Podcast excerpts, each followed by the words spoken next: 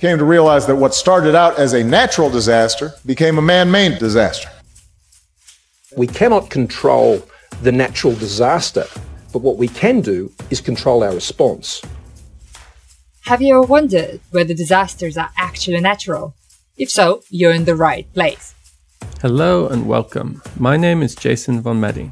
And I am Ksenia Chmutina. This is Disasters Deconstructed, a podcast where we examine why disasters really happen.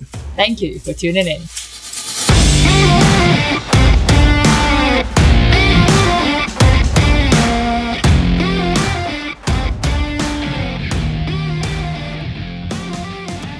Welcome to another episode of Disasters Deconstructed. We've talked quite a lot in our season two, and we are continuing talking in this season about different ways of communicating disaster risks. Good practice communication and risk communication isn't something many people do well, unfortunately.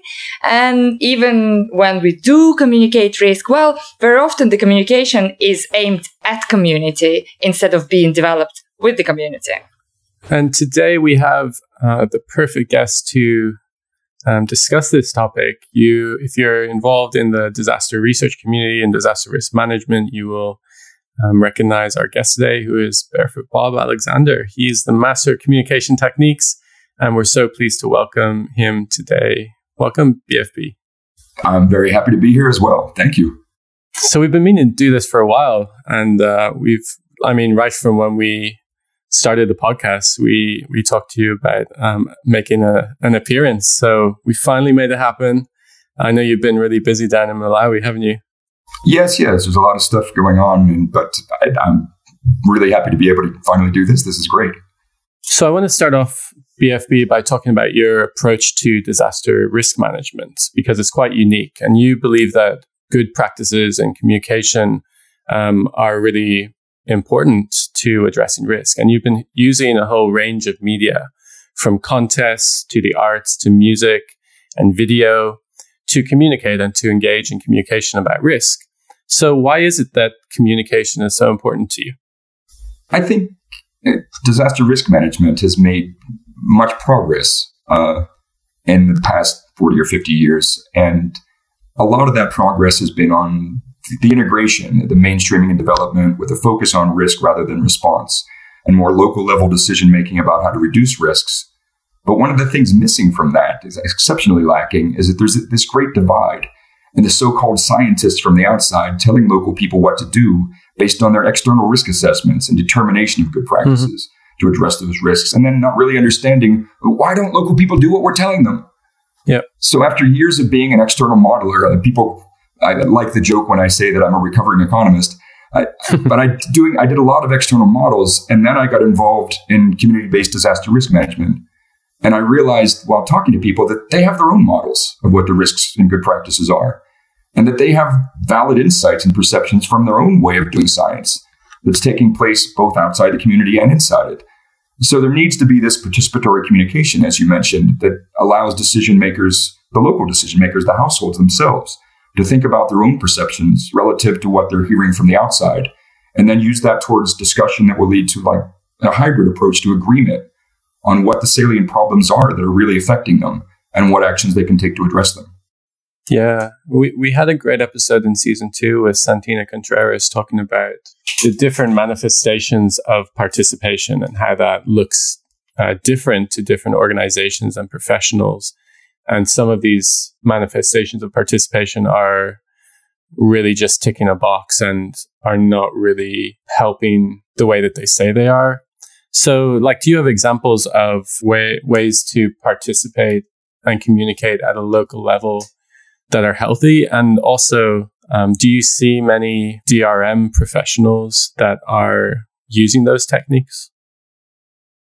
For the first one, uh, ways that are healthy. I, I, like the way that you phrase that. Um, basically, I would also say ways that are really helpful.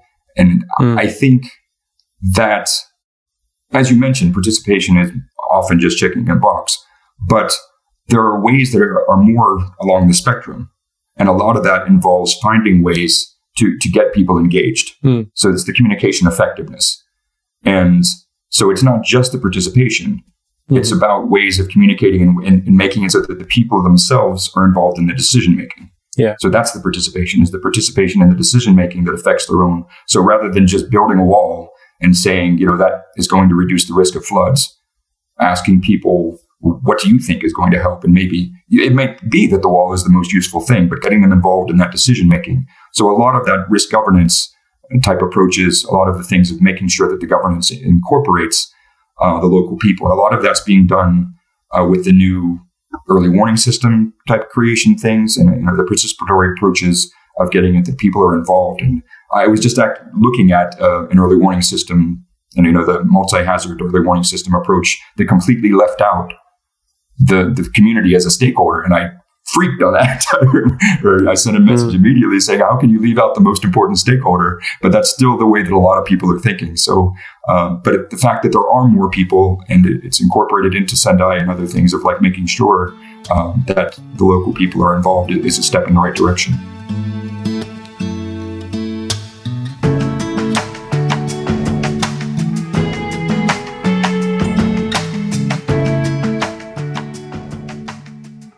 My favorite, I guess, technique that you're using is music and the songs that you write. Um, I, I, I think honestly, the highlight of my whole career so far was that song that you wrote for the game session that we did together a few years ago.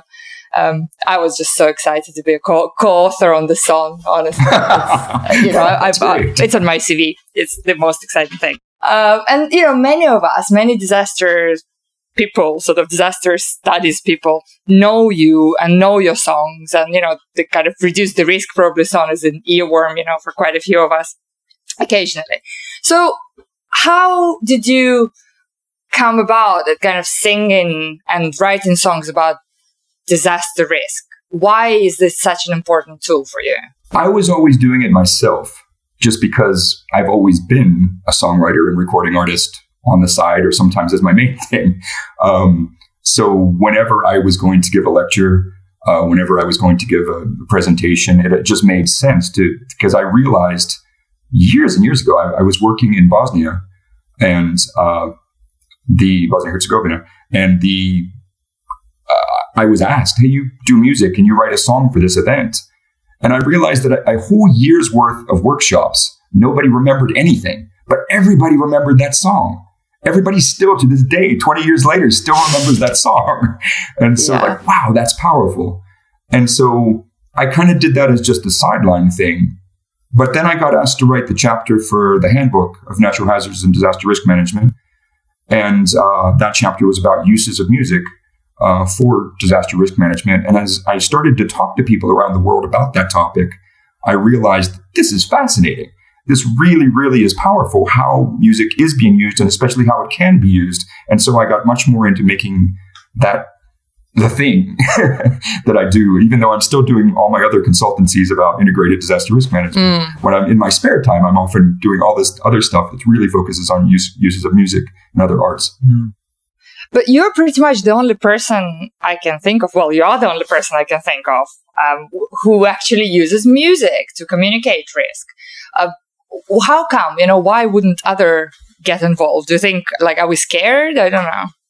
I think part of it just has to do like it was a natural thing for me because I was already a musician and recording artist. I guess people like like Ilan Kelman uses photography because he is a photographer as well. And there's other people who, you know, whatever mm. the thing is that right. they do, they're incorporating that somehow into, into what they're doing.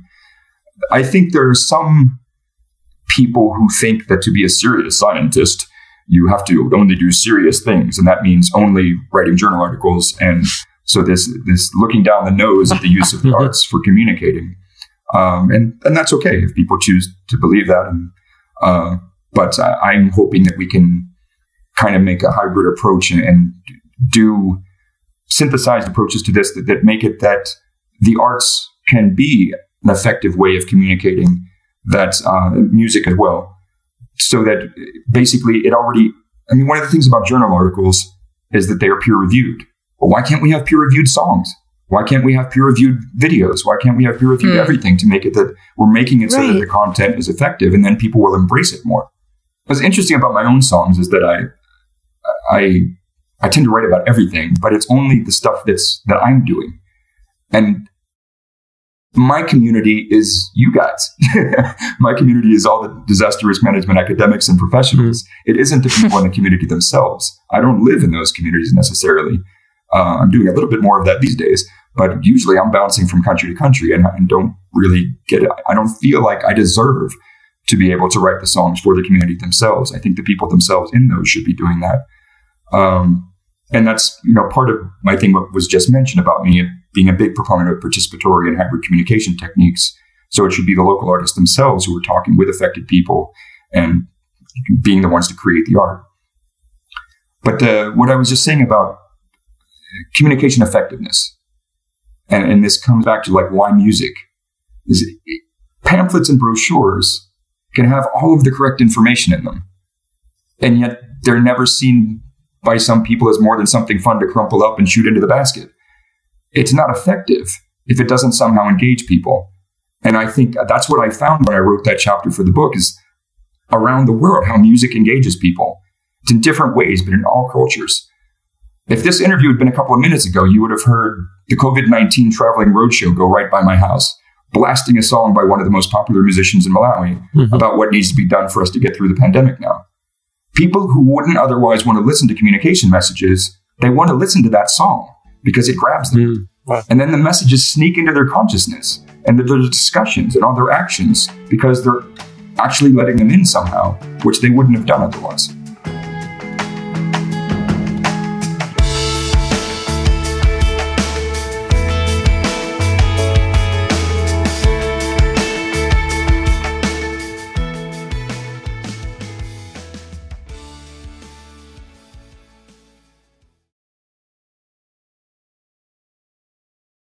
Have you seen the one with the guy from the basketball team?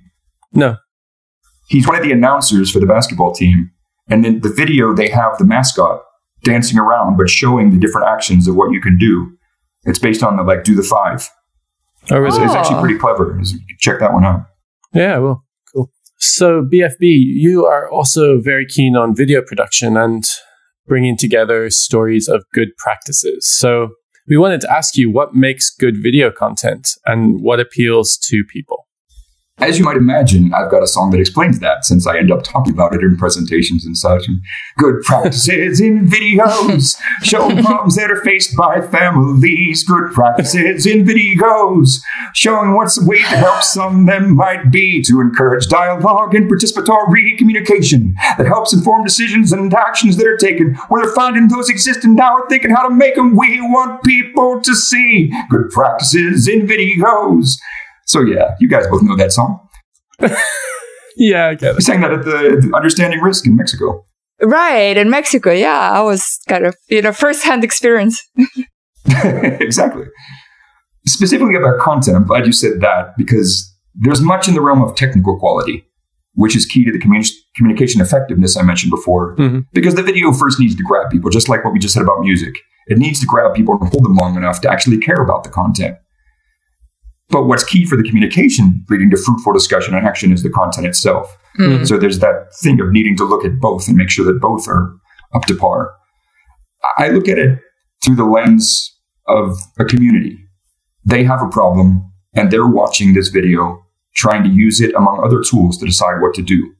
So if I'm looking at, you know, what makes a good video, it has to be through the, that lens.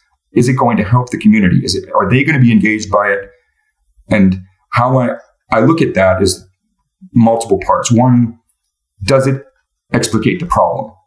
Does it let people know not just, you know, disaster is coming, but does it say the salient effects? What is it that the people are feeling themselves? Does it make them say, ah, yeah, we're facing that same thing. We have those same problems. That's how my family is affected. Mm-hmm. Secondly, does it identify a solution in a way that relates back to those salient effects that people can say, oh, yeah, I see that is a solution they've identified, and that could actually help solve those problems we have. Third, does it show enough just to, you know, scratch the surface about how to implement that solution? Just to, to give an idea that people can look at it and say, oh, actually, that's something that we could be able to do. And the final thing, are there some kind of results or something about it being replicated that shows is it effective? And people could say, oh, yeah, all right, let's think about how we could replicate that here. Mm-hmm. In addition to those things, we, at the workshops that we did about effective uses of video, we actually asked the participants in those workshops to give their answers about what they thought made for a good video.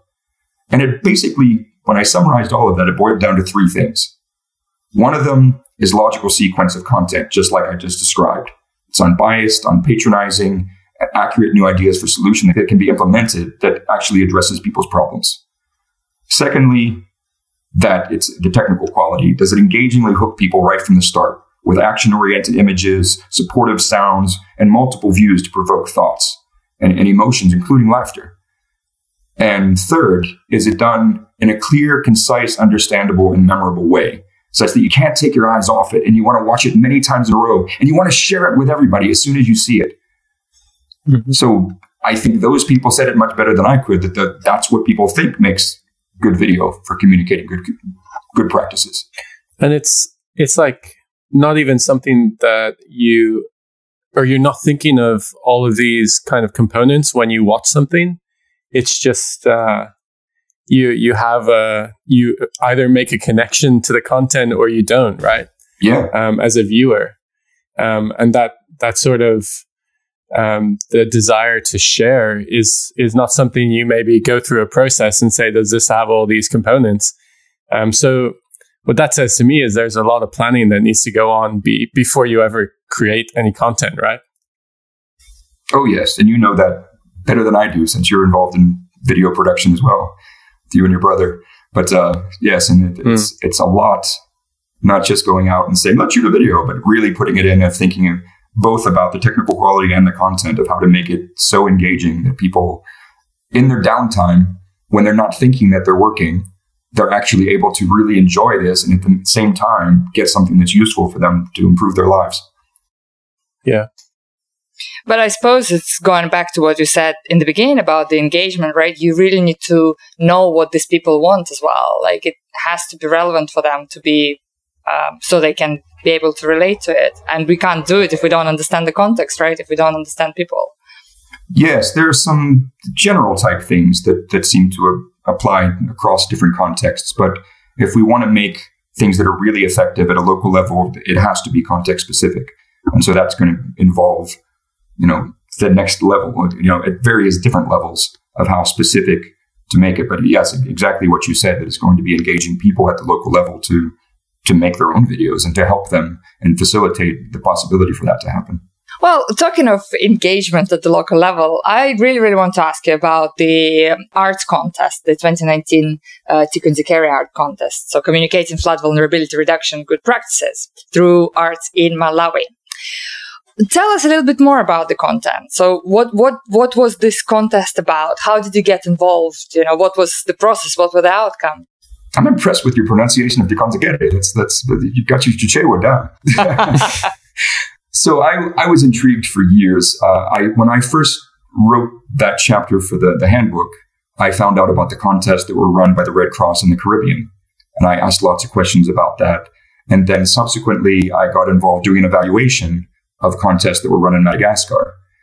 And I had always, since that time, been looking like I'm, I'm looking for the great opportunity where I, I can just start it myself and find somewhere where that can happen, where I can do it the way I want to do it. Um, so I found that. I found myself in Malawi for other reasons, but I was actively involved in both the, the disaster risk reduction community and also the arts communities. And I found that all of the ingredients for doing this were all here in Malawi. So that's how I started it.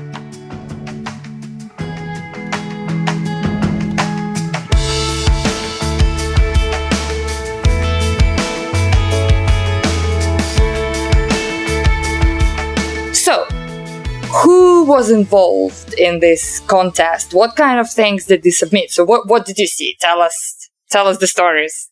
sure. Well, there's lots of fun stories, but uh, I mean, we probably don't have time for all of that.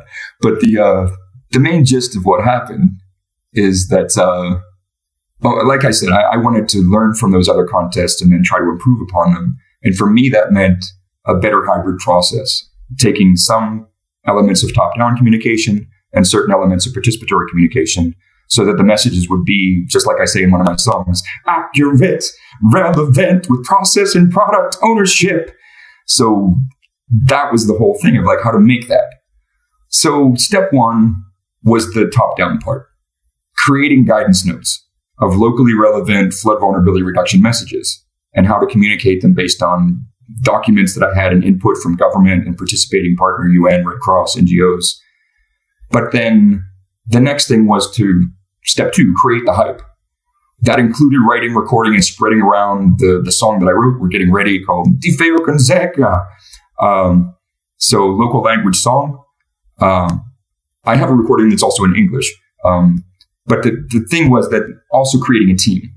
So there were content people from the partners, but also contest heads from the art categories, luminaries in songwriting, poetry, storytelling, short video, and drawing. We originally wanted to have photography, but people complained that they couldn't shoot what isn't there. So that evolved into drawing instead. So getting all those people involved and then putting it out to the masses and calling for submissions. And we had lots of media hype, press briefing, articles, TV and radio appearances, national and local audiences. And then it, there was a date for submissions, first round of judging resulting in semifinalists, more media interaction to get the word out there. Uh, semifinals, public events meant to spread the messages and get people talking more. And that involved choosing three finalists in each category. And then one of the prizes, which I thought was brilliant, was that each of those finalists, one of their prizes was that we would work with them to improve the technical and content quality on all the audio and video recordings and make them actual audio and videos that could be used. So they got that as a prize, but then that got to be used by all the partners. Cool. And um, so I get to put that on my CV as well, like now the executive director of a bunch of videos. But uh, the final thing is we're still working on now is working with the partners and the others to figure out how to use these products in their processes for risk communication and also build upon this for more impactful ways, like so that we can continue this and it won't be a one-off thing, that there's going to be more. Uh, in fact, the one this year is probably going to be related to COVID-19 or other pandemics. Yeah. The whole thing with this is uh, making it so that, like you asked before, is trying to just find more impactful ways, more healthy ways that such hybrid communication approaches can be integrated into risk managed development strategies, into making it so that the DRR can involve more from the national down to the local levels.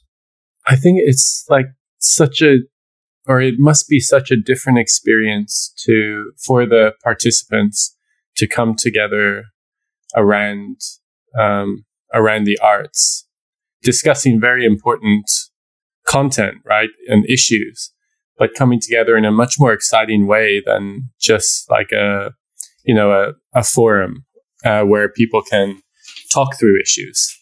Um, it's just a totally different experience, right? And I don't, I don't see it um, happen very often. Yeah, it's and it's it's very different. We were commended uh, much by the people at the IDDR, like the International Day for Disaster Reduction. Mm-hmm. We had a stall there uh, and we had a presentation uh, to the vice president and a bunch of other people of these videos and the, the, drawings and everything else. And people were just gushing about this is great. We never get anything like this. It's usually just people mm-hmm. talking and handing us a brochure.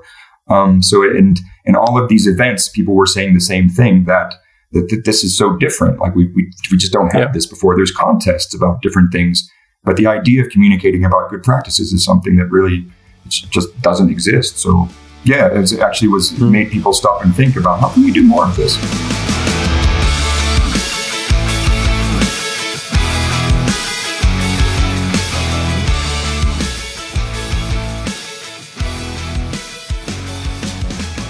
Well, thanks so much for joining us, BFB. It's been great to reconnect and um, hear about your work. And I, th- I think the listeners are really going to enjoy your insights into um, participatory communication and some of these different methods that they might try to replicate as well. I think that could be exciting to get more people involved in this kind of thing.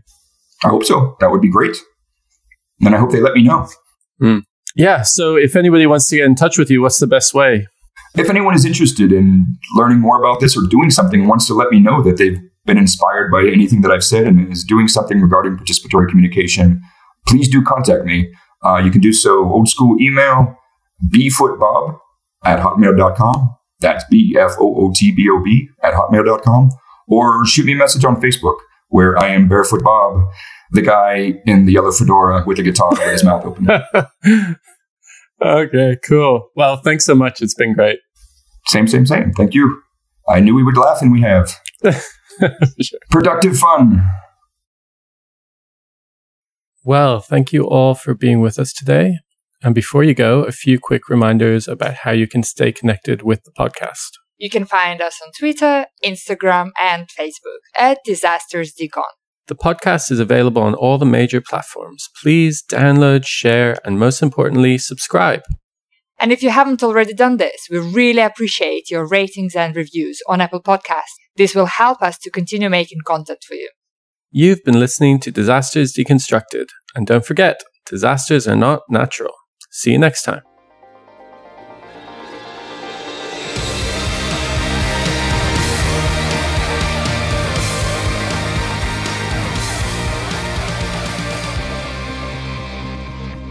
You have been listening to Cassandra Jason and me, Barefoot Bob, on Disasters Deconstructed podcast.